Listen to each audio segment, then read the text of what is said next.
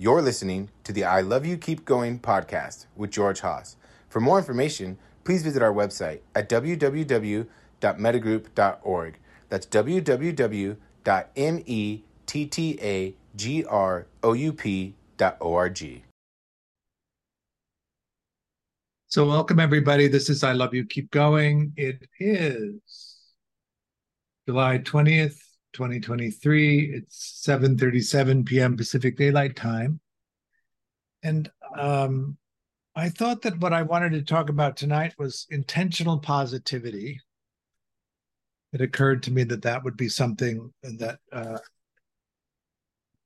is uh, useful to uh, consider and then also to practice it really is a focus on the divine abodes uh, as the way of cultivating that. One of the things that happens to us is that we develop these working models of ourselves and we develop these working models of the world. And depending on the circumstances of your early conditioning, you can create these patterns of, of uh, activations that uh, are biased in the direction of negativity or biased in the direction of positivity. In each moment, the way that we create the experience of self and world is by activating these working models. And what these working models really uh, are about is these gists. Um, gists are these like little algorithms that activate that create experience. When we make the gists in the beginning, we take in through the sensing experiences that we're having the uh, elements that we usually work with uh, the touching experience, the seeing experience, the hearing experience, the tasting experience, the smelling experience, and mind, which of course collects all of these things we develop a, a, preference for things that we like and things that we don't like. And so when we scan the environment, we tend to focus on the things that we like and uh, avoid the things that we don't like. So we have these highly curated experiences of the collection of what's actually happening. And then uh, we create conceptual reality from that highly curated selection of mind moments. Once we have the experience in consciousness, it's held in short term memory for a period of time, maybe 10 or 12 minutes. And then if it re- if it has a threshold of interest and a threshold of emotional intensity, it's translated from short term memory into long term memory, which is actually the creation of these gists. And then the gists are associated with uh, experiences or I like to call them memory threads. The gists activate, and the way that they create experience is by causing a re- replay of this the patterns in, that the sense gates originally collected. Is that making sense so far? Why this is an interesting thing is because if you uh, created a memory in your five year old uh, sensing recorder, and you're now in a 40 year old or a 60 year old uh, body, you can't actually play with any accuracy the gist that creates these memory experiences because you don't have the equipment to play them anymore. Is that making sense? So if you have a five year old memory, it was created in a five year old body with a five year old sensing apparatus and also the cognitive capacity of a five year old body in interpreting it. It was created into a gist, which is really pretty stable. And so when you activate that now, you're playing it in the body that you have now with all of the sensing capacities now, but also the cognitive capacity to interpret that experience if that remembering of that or that activation of the gist creates uh, a memorable experience, that is to say, an experience that has a high enough emotional content with it to make it across the bridge between short term memory and long term memory, then it's re remembered.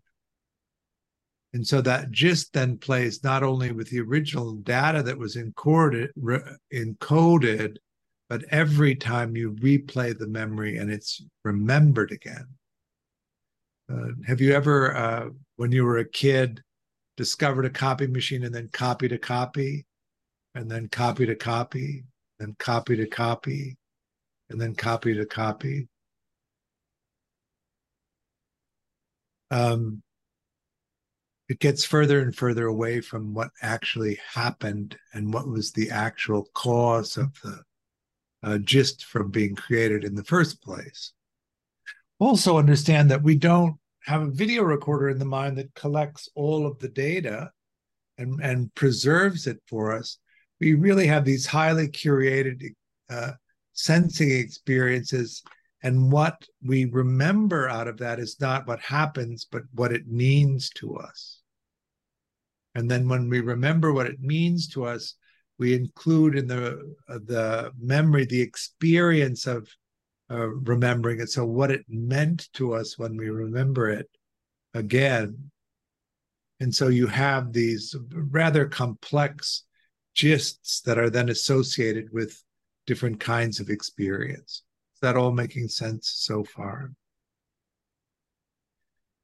Because it takes strong emotion to create these gists in the first place, and we tend to be biased toward uh, urgent or dangerous experience, a lot of times we can create uh, gists that have a negative bias to them. And in our creation of these more complex working models of experience that are loaded with all, all of these different experiences, the sense of self uh, being the one that I'm really concerned with here. The sense of self arises, and we know that it's our experience of self because of all of the activations of gists that create a pattern of experience that we, we have identified as the experience of self. Make sense? if you grew up in adverse childhood conditions where there was a lot of difficulty, then a lot of the associations that you make to the activation of the sense of self are going to be difficult. And if there's a, uh, a, a enough of a lopsidedness on the negative side of things, when the sense of self arises and is activated by circumstances, then you can have an aversive experience of the self arising. There isn't that much you can do to prevent the self arising. It's usually a reduction of stimulation. So you withdraw more and more from active stimulation if you have an adverse experience of self over and over again. But that adverse uh, experience of self can harden into uh, what we call in the West self hatred. But really, what that is, is this activation of the experience of self, which is largely negative, that we become averse to having the experience of. Then we cascade into this uh, hard, aversive response to the experience of who we are. Now, mind you, when we create these working models of self, we're not creating them through our direct experience of ourselves we're creating them through the reflection of the caregiver. So we are spontaneous, we're without really limits. We express that uh, activity of ourselves. And then the sensitive enough caregiver hopefully takes that in, interprets it for us, reflects it back to us with a sense of delight so that we delight in the sense of who we are. We delight in our capacities and the things that we find interesting in the way that we relate. And then they also provide a way of, of providing, they also provide the care that we need so that we can respond uh, to the experiences of life that we're having. And in this secure loop, we express ourselves, our sensitive enough caregiver interprets it, reflects it back to us with a sense of delight, and then takes care of us in the way that we need so that we have a sense of safety about ourselves, our demands of the world, and also the world itself. But if you don't have those experiences, um, and something else happens, let's say you're a colicky baby and you overwhelm the capacity of your caregiver to take care of you, and instead of reflecting back to you the the, the challenges as a delightful experience, they uh, reflect back at, at, you an aversion to it or uh, a sense that you're difficult or overly demanding, and that builds up over time. And we begin to create these working models of ourselves where we're demanding or a burden or difficult. This doesn't mean that all people would have responded to us that way. Just in the circumstances of our childhood, our caregiver in those moments responded in that way. And uh, at the different ages of that young uh, beingness, uh, we, as we are creating for the first time the working model of ourselves, we embed into ourselves the sense of who we are based on that reflection. That making sense? And then each time the sense of self arises, that working model activates and activates all of these little gists so that we create this pattern of sensing experience that we then recognize as uh, the self experience. And if you don't have the insight into the nature of these processes, you can actually believe that that's an accurate representation of yourself, even if it isn't uh, what's accurate, because it isn't an accurate experience that we have. It's an experience of what it means to us. Is that making sense? So, what we want to do in this practice is begin to evaluate whether or not the working model that we have of ourselves is an actual, uh, is an accurate reflection of who we are and what our capacities are, and that we're not limiting ourselves uh, in by believing in the solidness of the self experience as an unchanging, fixated things. We would call that uh, fixed uh, views or uh, self limiting beliefs. But you can't actually just make an intellectual decision about the nature of the conditioning of the self experience because it does arise in each moment and it does activate these patterns of experience that then create uh, the self experience interacting with the environment that we experience. What we have to do instead is begin to evaluate uh, the balance of positive and negative states and then intentionally associate positive states with our sense of self, and then also intentionally associate positive states with the people that that uh, form our experience of the world. In Buddhist uh, cosmology, self and world means self and the other people that you uh, engage in your life. That making sense? Did you have a question, Edward? Uh, no, it's all making sense.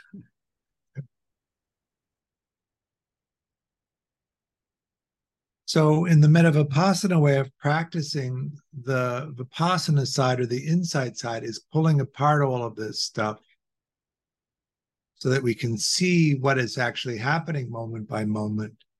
And then on the metta side or the heart side, the divine abode side, intentionally uh, generating positive states that we then can associate with ourselves and also with the other people uh, that we know and interact with.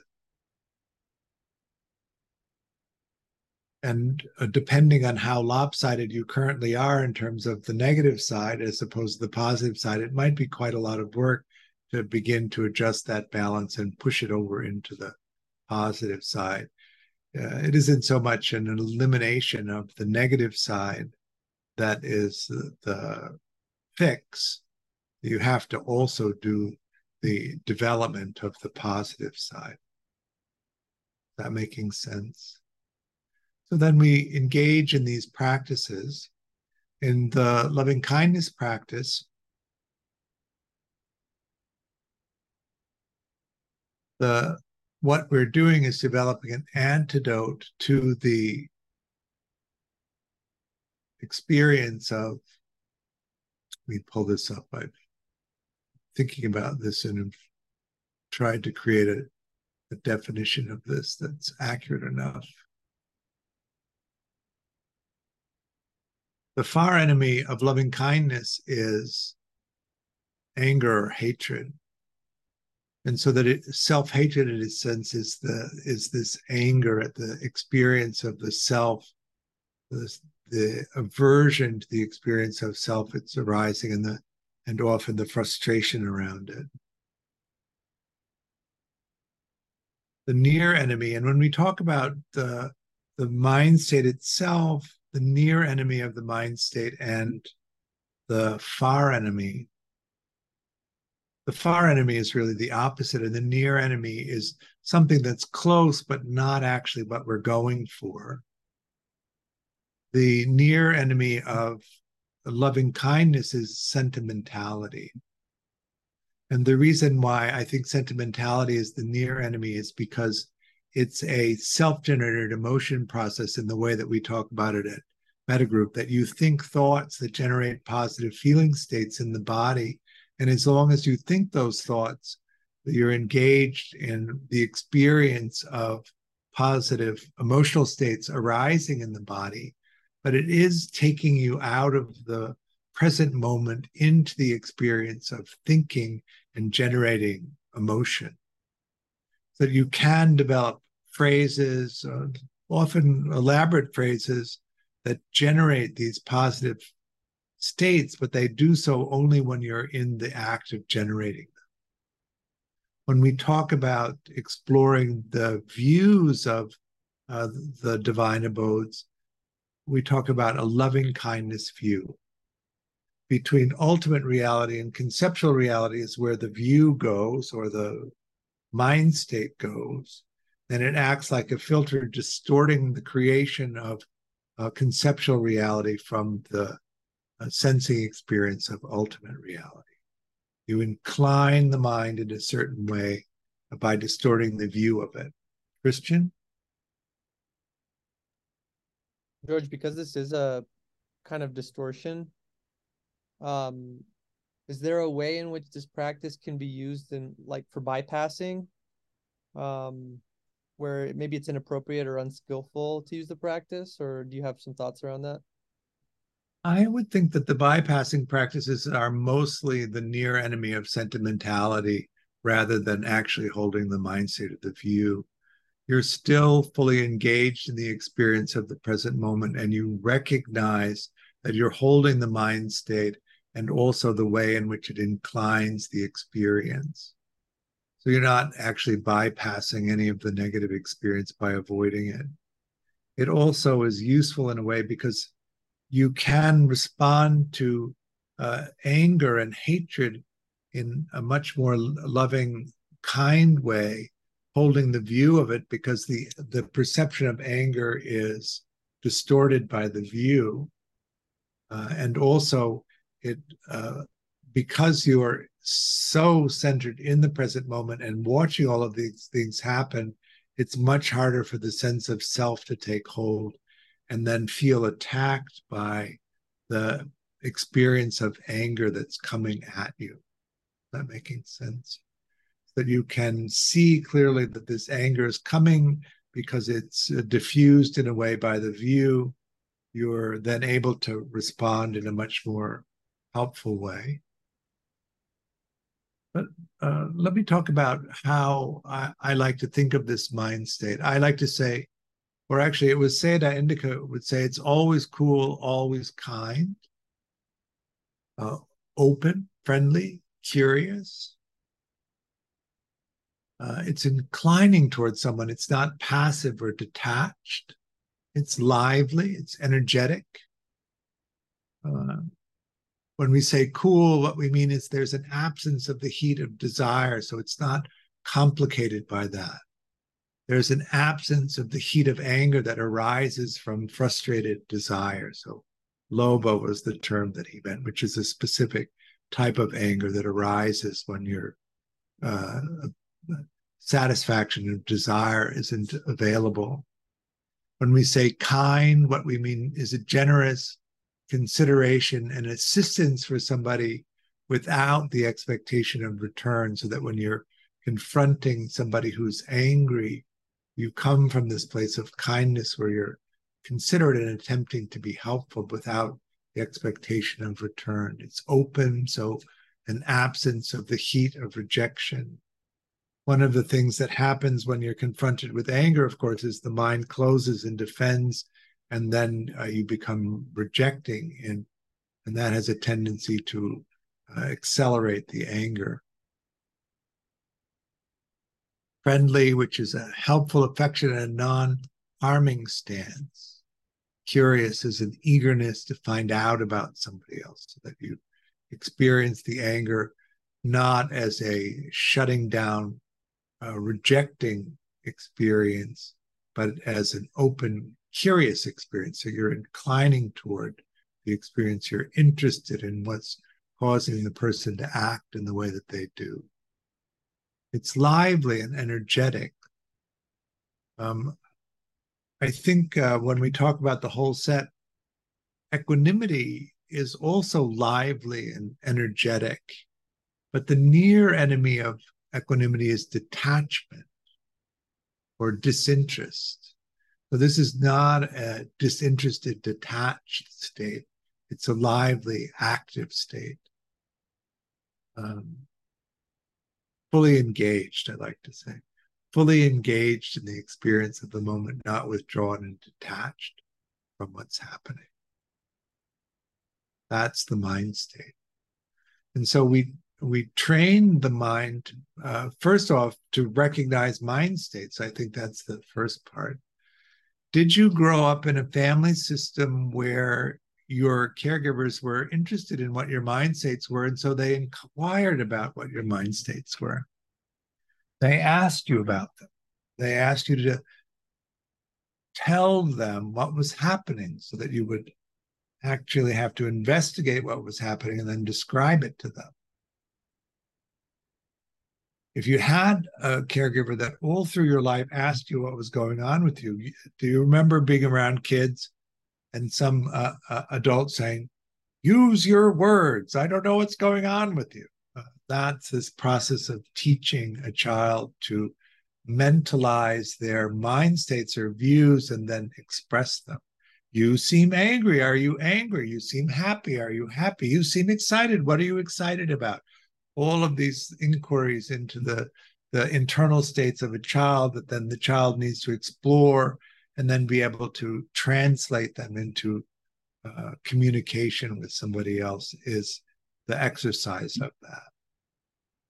Did you grow up in a household where they they weren't particularly interested in your mind states or your views? What was going on with you? That happens often enough. And if it did, you're going to have a harder time uh, understanding uh, what we're we're talking about here. Uh, I like to say with all of these things, when you have to learn them now, it's a pain in the ass. Um, but you can still learn it. A child can learn this. So as an adult, you can learn this. It's not even remotely impossible. One of the things that so uh, so happens if you uh, that comes up quite a bit.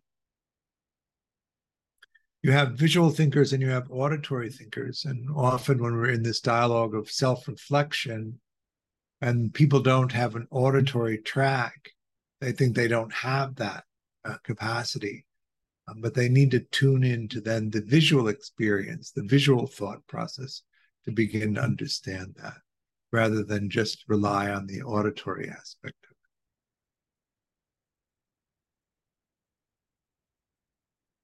So we want to, through the Vipassana side, investigate how our conditioning has set up all of these systems and to begin to mitigate the negative aspects of them. But we also then have to intentionally develop the positive side of them. That typically is done through these heart practices. So in loving kindness practice, we learn the view and we we learn to establish the view and make that the object of meditation. The mechanism that's happening there is we're developing agency to create a particular view that we want, and we're creating the capacity to sustain the view so we can recognize whether it's there or not. And uh, when we get good at it, we can do it on the fly. So if there's an angry response to something, we can push the angry view out and replace it with the positive view. This is the cultivation of intentional positivity. So, loving kindness is the antidote to anger. Compassion, which is one of the practices, is uh, the willingness to hold the suffering experience of someone else. The near enemy of compassion is sympathy. Sympathy is different than sentimentality. Sentimentality is a thought process that produces positive feelings. Sympathy is uh, uh, still viewing the suffering experience of someone else, but it's a non empathetic response. So, compassion is the only uh, practice of the divine abodes that's an empathetic practice, which is to say, you connect emotionally to the other person, they connect to you. And in that exchange of emotion, you have the potential to emotionally co regulate somebody else. So you experience uh, the suffering experience of someone else as an empathetic experience. Uh, three levels of empathy here. The first is just the visceral response to witnessing somebody else's physical or emotional pain. The second is where you're able to see uh, and interpret uh, emotional expressions in body language and facial expressions. And the third is what we call compassionate empathy, where you feel a facsimile of the emotional experience of someone else in your body.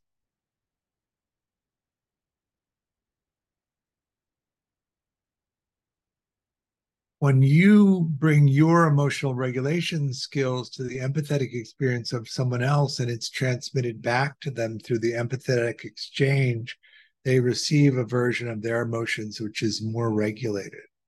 And then when they have an empathetic experience of you, and your emotions are more regulated than theirs, they have an empathetic experience of you that's more regulated. That process is regulating for them they come back into an emotional balance. So the near enemy is sentimentality. So it's disconnected from the empathetic experience, but it's still attending to the suffering experience of someone else. It's just an internal experience of that. And then the far enemy of compassion is cruelty, Cruelty is the most common way that we disconnect from the experience of regulating them. That making sense? Uh, an example of that would be they deserve the suffering that they have.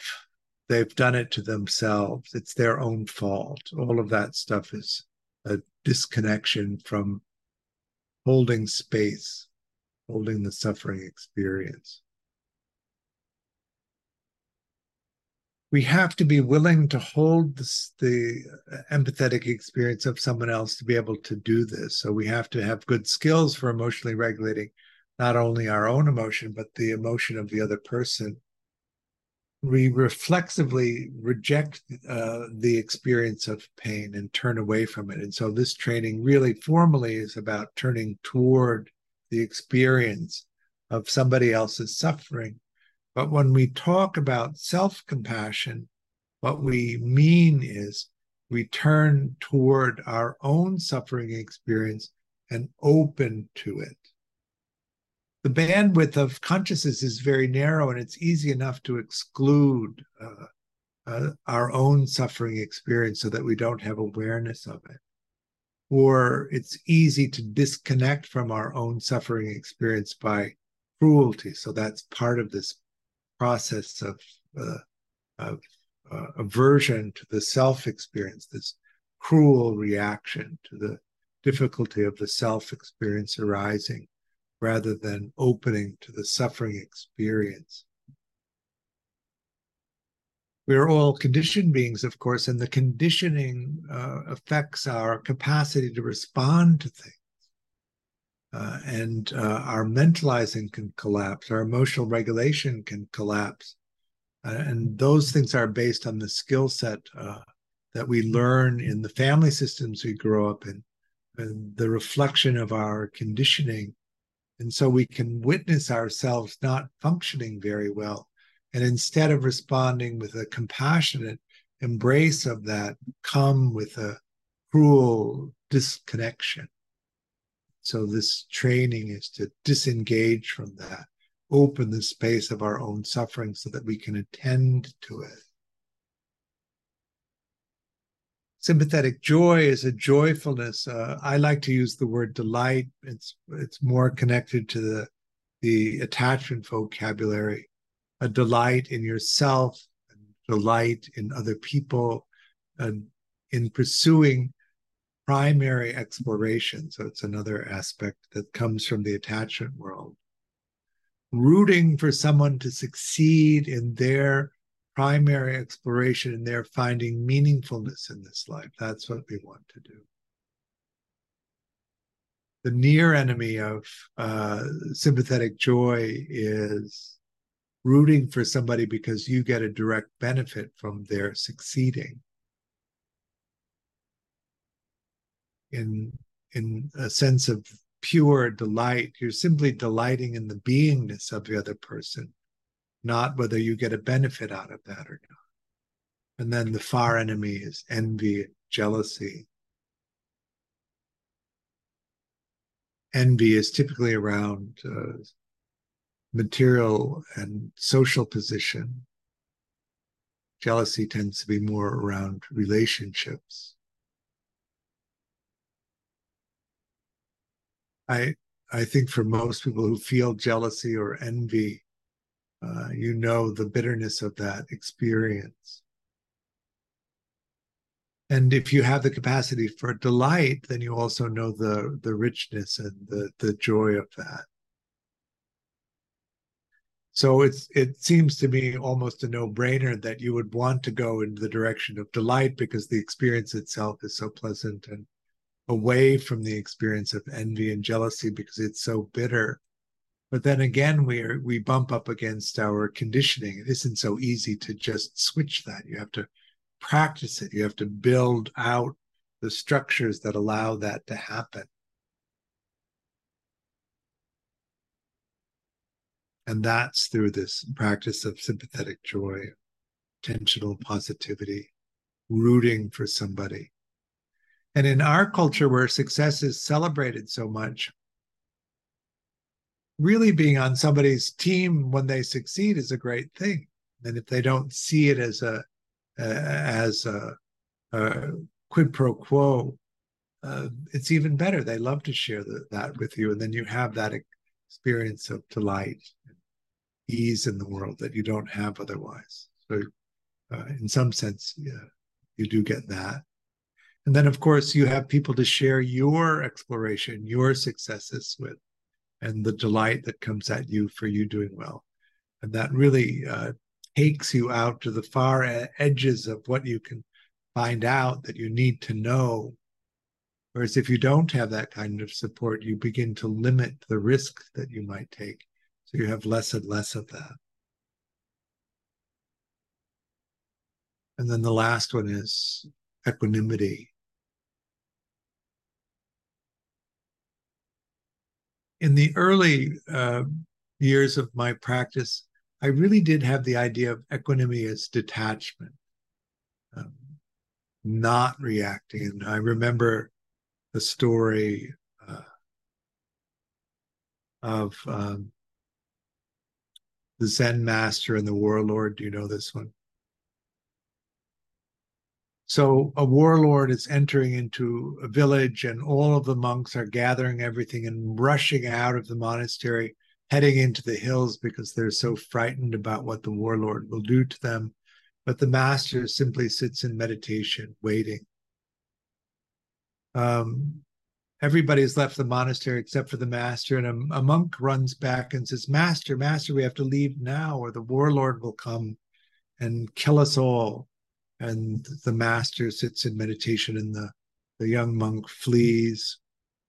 And then the warlord comes into the meditation hall and says, Don't you know who I am? And the master sits in meditation. And then the warlord draws his sword and says to the meditation master, Don't you know that I could run you through with uh, my sword with, without a second thought?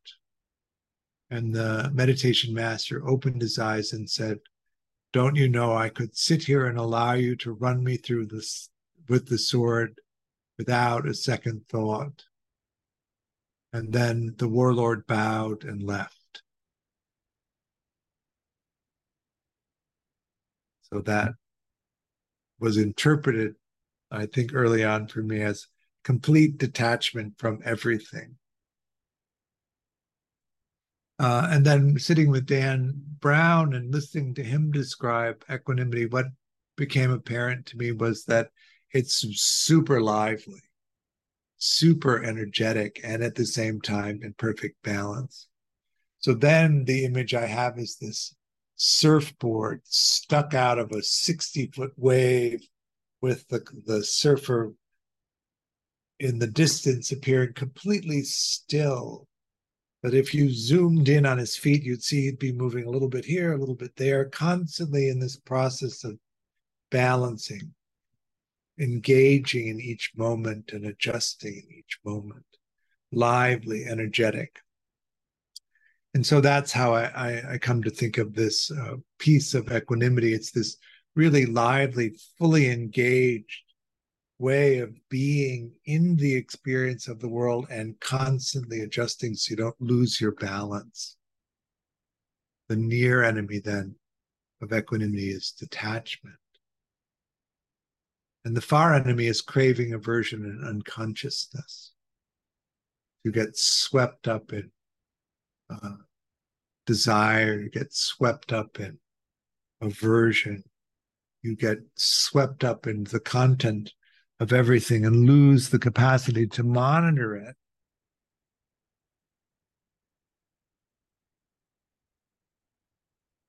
Then you're just lost.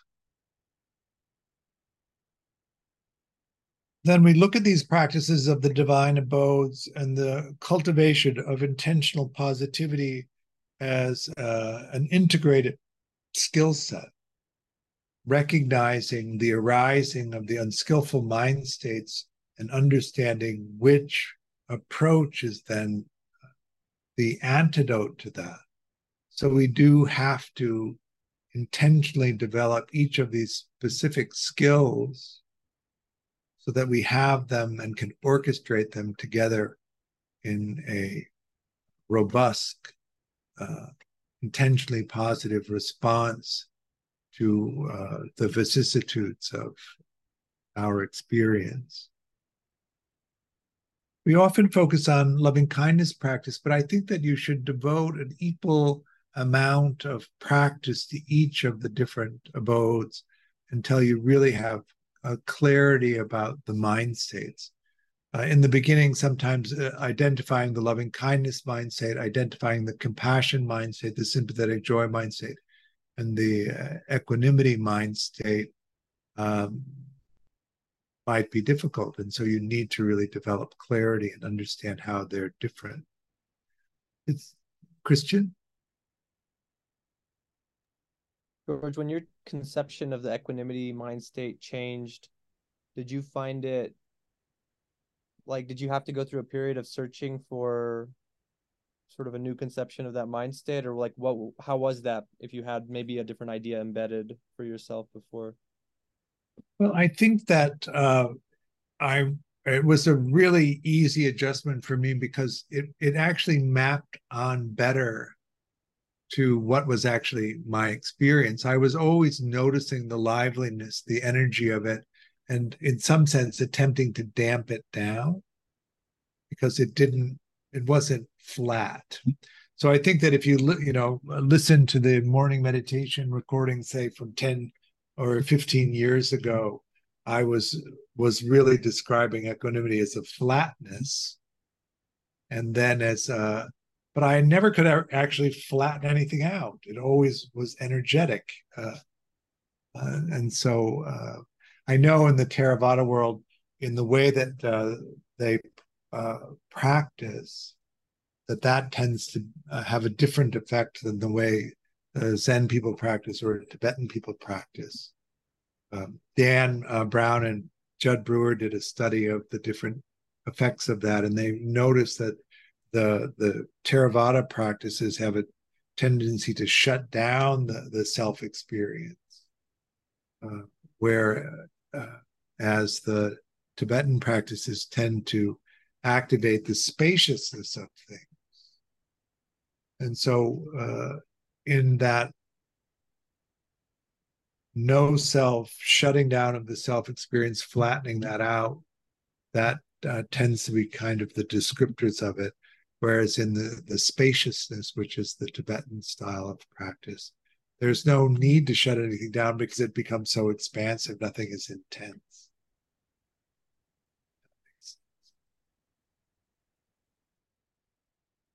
One of the things that has impeded my practice uh, or supported it uh, equally, I would guess, is that uh, because I came from such a cruel upbringing.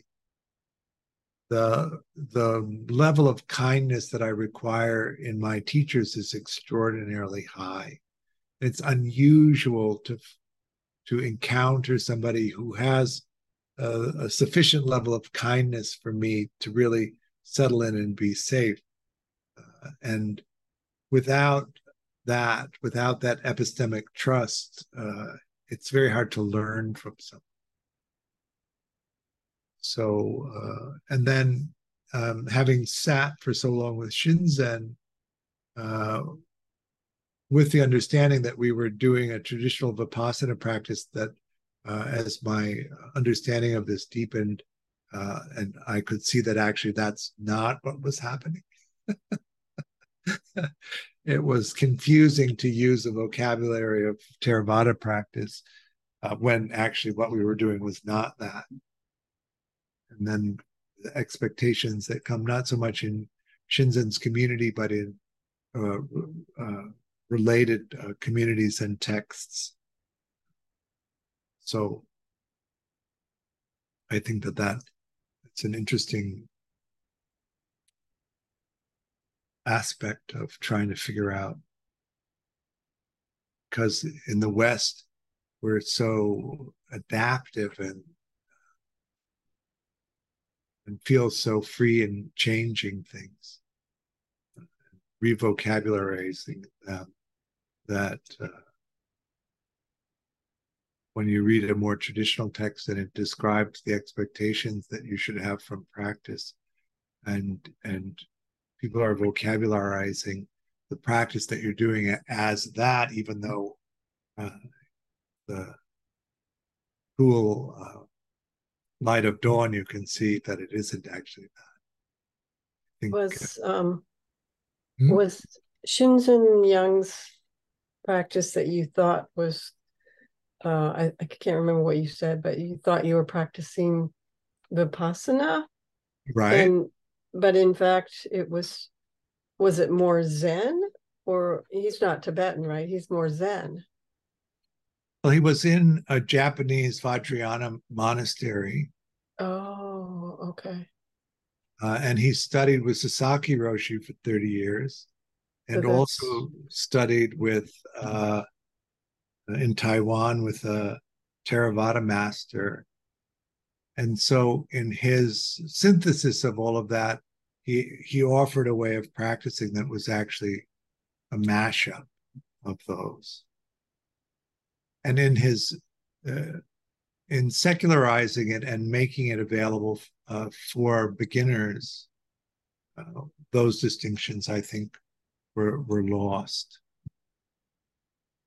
I see.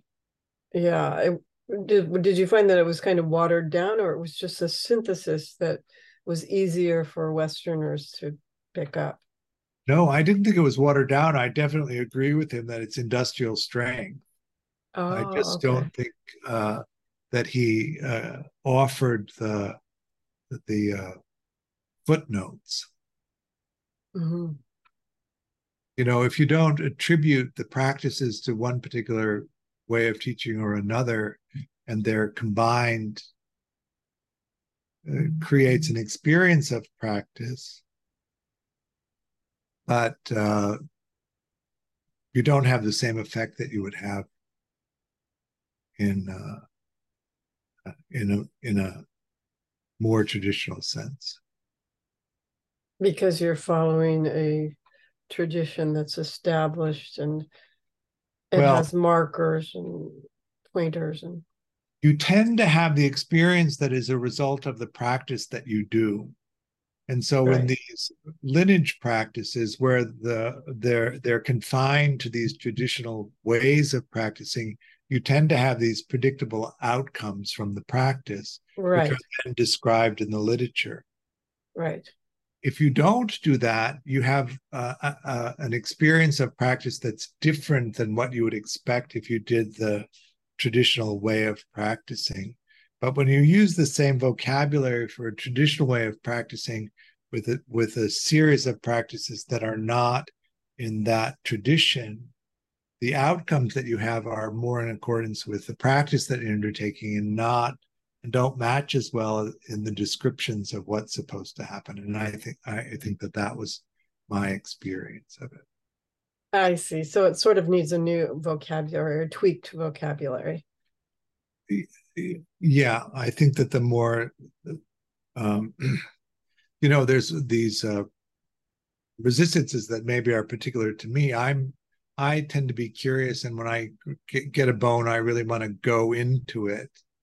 And when uh, when you have a secularized practice, you get a general term and not a specific term. Uh, and because in English we use English words to cover many of the traditional practice words, you can be uh, thinking, which is what happened to me, that I was exploring something that was actually uh, what was being taught when it wasn't. But I didn't have the depth of practice to recognize that I hadn't aligned it properly in the beginning. That's a very valuable feedback for me because I've been in a lot of different lineages and it's very confusing. But if you stick with one, then there are predictable outcomes because you're following that teaching that over, you know, years and years have fine-tuned how you get Right. there. But if And you're so- bouncing around, it's you're gonna lose it. Yeah. So you're not, you're going to have the outcome of the practice that you have, which is not going to match the descriptions of what's expected from the practice if you follow the, the lineage. hmm Yeah, that makes sense. So, You said- um, mhm. go ahead.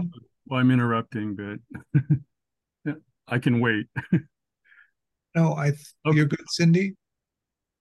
Well, I have a question on perception that was earlier on, Okay. but I don't want, I, should I go or sh- Edward? Yeah, go ahead. Yeah, so earlier on you were talking about perception and I was wondering that perception is um based on sensory inputs and meaning making. Um, so I wondered, is there ever such a thing as true perception or accurate perception? Because perception seems to have a bandwidth of being way off versus pretty pretty direct. But is there such a thing as true or accurate perception?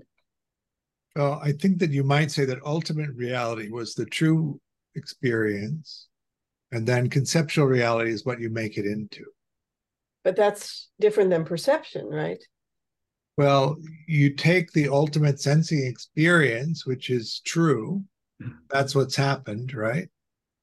And then you compare it to the perceptual database and link that to uh, previously interpreted experience, uh, sensing experiences. And if there's a close enough match, it rolls into conceptual reality, which is always going to be distorted in some way. So can you give an example of the difference between um, perception that is accurate and true versus a distorted one? Well, if we use the word perception to mean the raw sensing data, so you are your eyes see in the way that they see. If there's enough light, they take in data. There's sound, and you you're hearing, you take in the sound. If there's temperature, you take in temperature. If there's emotion, there you take in emotion. All of that is the the array of raw sensing data. Yeah. Uh, the perception of that in terms of what your c- capacity to sense is is going to be accurate, right? Oh, is it? Couldn't it be distorted?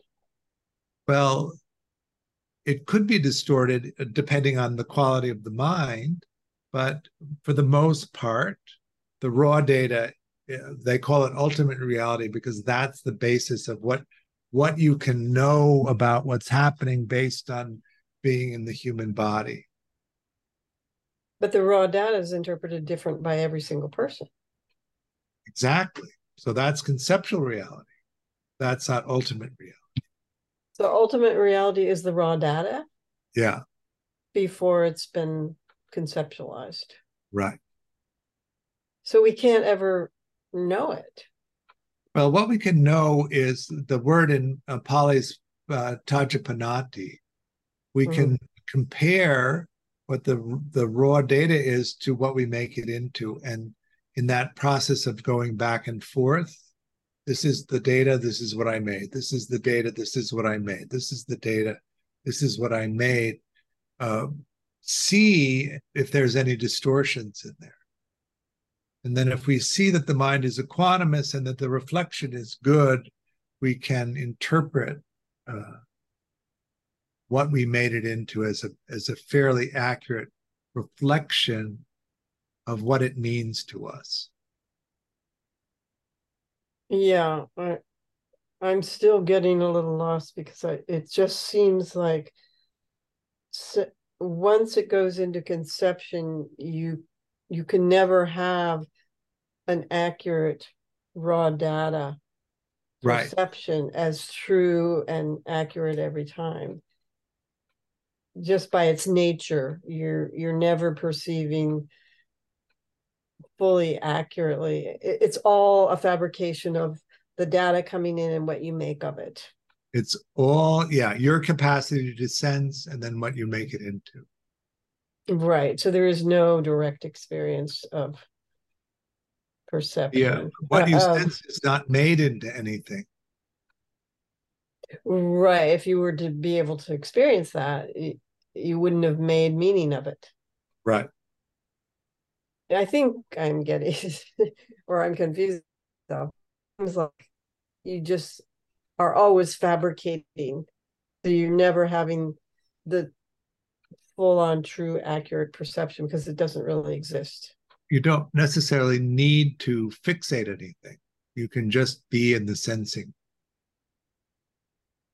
And that, oh, and not make meaning out of it? right? Not fixated into anything. Then, fabricate it, fabricate it, yeah. then you're just in that ultimate reality experience. Okay, that kind of starts to make sense. I don't know if I experienced that. Is that part of meditation? You just experience? It is. Yeah. Okay, I'm not there yet. Okay. All right, Edward. Shall we do some practice? Uh, I didn't know if Edward had a Oh, question. Edward. Ask your question. Well, I'm getting by this recent conversation. I'm one thing I'm thinking of is I love the Course in Miracles expression: projection makes perception. Making is not the same as creating, but then I'd have to get into the metaphysics. But um, yeah, it's duality. But um, I thought about you know ultimate or absolute reality as rigpa, and uh, and then we get in in Course of Miracles terms, um, the happy dream, or I like the saying after enlightenment, some Zen guy said, walking through hell is like walking through a beautiful park on a beautiful day. Right. So he's not, you know, he sees quote unquote hell, but it's not his hell because he's Right. in he's in heaven, you know. So um yeah, it's you know, all you know, these different systems, you know, use different words, but Rigpa is, you know, it's beyond mind. I, I I would say it's beyond good and evil and karma. I think good and evil and karma operate in the realm of in the relative realm. But anyway, leaving that aside, um, I was curious. Did you talked about because of your your childhood, you you needed to have an extraordinary sense of trust, let's say, or no kindness observed in the teachers. So I was wondering if that's something you saw in Shinzen. Um, in my brief encounter with him, I I didn't pick that up personally, but uh, anyway, it, you don't even need to answer that. But I'm just saying that it, it's something that struck me curious. Oh, I found Shinzen to be unfailingly kind. Hmm, okay. The way that he expressed it is by uh, a delight and interest in everybody's inquiry. Okay. It's it's quite unusual for him to get uh, uh, irritated uh, by people's presentation.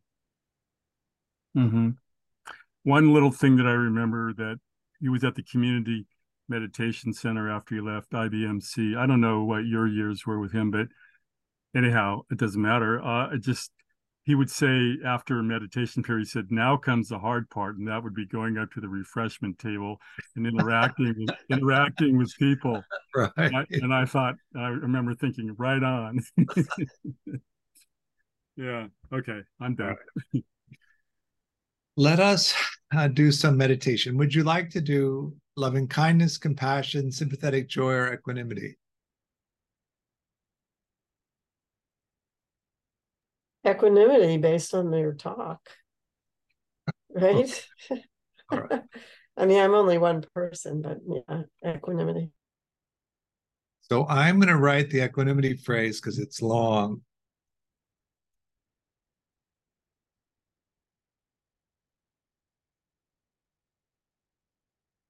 Okay, let go of the meditation.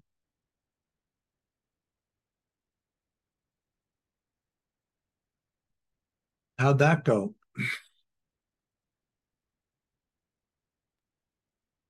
I couldn't remember the phrases. I wanted to read them, but I thought that's not the way to do a meditation. No. Yeah, it's a long one. It's the only one Yeah. that's long. It's the only one that's what? It's the only one that's long. All the one that all, all the other oh. phrases Oh. are short. Okay. Yeah, I'd need to memorize. Yeah. Christian, I think I think I resonate with the liveliness that you mentioned. Like I I don't know if it's getting into metta territory, but usually when I do equanimity, there's like there's kind of like an inner smile to it. There's like a little bit there's like a little bit of like a positive feeling for me. Yeah. Uh, it's not like I'm doing anything to particularly generate it that I can tell. Um so that seems to kind of resonate. It feels like a nice easy practice rather than um uh the what, was the near enemy detached rather than d- detached Right. And also um in regards to like the the ultimate reality uh thing that cindy was asking about i don't know if this is like a blasphemy but whenever you say ultimate reality i like i translate it for myself as sensory reality or as what? like sensory reality or Yes. sensory perception just because the the word ultimate has like a baggage for me of like that's the thing right like that's the true thing and Right. and i i understand you to be not saying that when you when you kind of talk about the rocking back and forth it's almost kind of like a dialectical thing Yeah, I think of it as the data. That's Yeah. how I think of it. You know, and and it's interesting because we live in these bodies that are just actively sensing all of the time. And so it's a constant flow of sensing data. And then we grab pieces of it and make it into something. And so that's really the process. And you really want to, I think of it almost as a rocking motion. This is the sensing, this is what I made, this is the sensing. And you're just constantly doing that. And so there really isn't much grab to the the versions that you make because you're constantly making versions of things and then that really is where the freedom comes is because you don't you're not devoted to any particular version of it and you're constantly investigating whether the version that you've just made actually is reflective of what's happening in, in terms of the sensing and so there's this it's just a, an easy flowy kind of experience of being And then George, can I uh, ask you a question at the end of this? Uh, if I can just like have a minute to stay on afterwards. Okay. Everybody good? Um, we have a few things coming up. I did announce that we're going to do a level zero the first Thursday of the month instead of the I love you, keep going. Uh, so we'll be covering a, a, a, a presentation around the meditation and attachment approach that we have. Um, we do have uh, some level ones coming up and some level twos coming up at the end of the summer. If you're interested in that, take a look at the calendar. Uh, it's uh, most of that should be up by now. Anyway, I um, offer these teachings on a dana basis. Dana is the Pali word for generosity. That means I, I give the teachings freely, but I do hope that if you're resourced, we can um, uh, you can make a donation. It's helpful to me and also to the work that we're doing. Yes, everybody's invited to the the uh, first of the month. It's just going to be a, a narrower focus uh, rather than the the sort of free range approach with the rest of the time. so yeah, please come and uh, uh, I I think it'll be uh, an interesting uh, dialogue. Hopefully, lively, lively, energetic, yes, perfectly balanced. Right, with all these new people. All right. Thanks so much. We'll see you soon.